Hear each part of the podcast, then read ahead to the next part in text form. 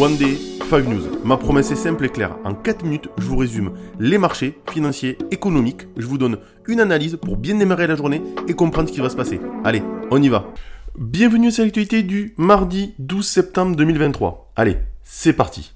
Apple face à des défis majeurs avant le lancement de l'iPhone 15. Apple s'apprête à dévoiler 4 nouveaux iPhones, 2 montres et 2 nouveaux AirPods lors de l'événement Wonderlust. Toutefois, cette année est cruciale pour la firme car elle doit répondre aux défis posés par l'intelligence artificielle, les smartphones pliables et stimuler les ventes en déclin. De plus, Apple est confronté à des restrictions en Chine où elle réalise 20% de ses ventes. Ces restrictions ont suscité des inquiétudes quant à l'avenir d'Apple en Chine, entraînant une baisse de son action en bourse. En outre, avec la montée des tensions entre la Chine et les États-Unis et la concurrence croissante des marques chinoises, la stratégie de tarification d'Apple sera particulièrement surveillée.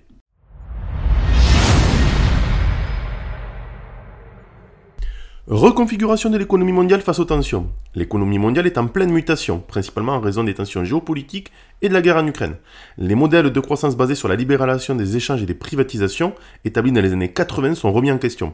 Les pays industrialisés cherchent à réduire leur dépendance vis-à-vis des chaînes de valeur mondiales et à privilégier l'innovation. Les politiques industrielles reviennent en force avec un accent sur la réindustrialisation et la transition vers des industries futures. Parallèlement, le libre-échange est remplacé par des alliances stratégiques. Enfin, les modèles de croissance basés sur l'immobilier sont considérés comme obsolètes, poussant des pays à repenser leur stratégie économique. Crise du logement étudiant entre pénurie et expulsion.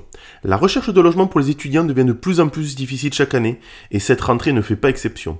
La tension sur le marché locatif est exacerbée par la réduction de l'offre de logement disponible, en partie due à la conversion de propriétés en location Airbnb et à la vente de passoires thermiques par certains propriétaires. De plus, la demande de logement augmente car de nombreux ménages ne peuvent plus acheter et doivent louer. Face à cette situation, de nombreux étudiants choisissent de conserver le logement pendant l'été pour éviter la recherche stressante de la rentrée.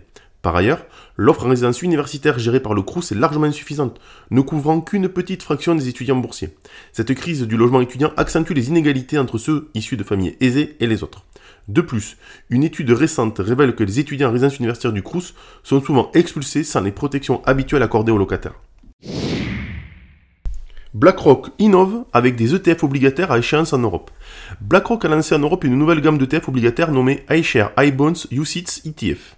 Il y a une échéance fixe. Cette innovation déjà présente aux États-Unis et inédite en Europe. Ces ETF offrent des rendements entre 4,04 et 5,58 avec des échéances de 2025 à 2028. Ils sont composés d'obligations d'entreprise de qualité. Ces produits attirent particulièrement les investisseurs institutionnels et offrent une alternative d'investissement aux particuliers. Canary Wharf en crise, départ majeur et bureau vide post-Covid. Canary Wharf, le quartier d'affaires londonien, est fortement impacté par la pandémie de Covid et le départ de la banque HSBC. Après 25 ans, HSBC déménagera son siège vers des locaux plus petits à la City en 2027. D'autres entreprises comme Credit Suisse et Moody's envisagent également de réduire leurs espaces.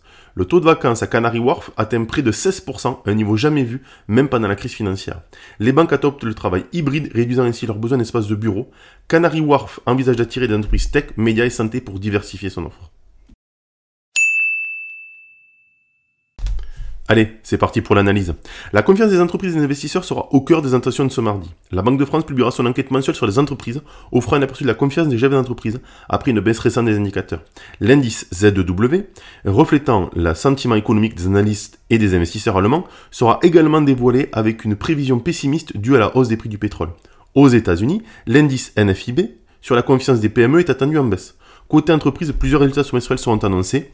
Enfin, Apple toujours présentera son iPhone 15 lors de Keynote avec un possible passage à un USB-C en tant que port de recharge. C'est tout pour aujourd'hui, je vous dis à demain, bonne journée.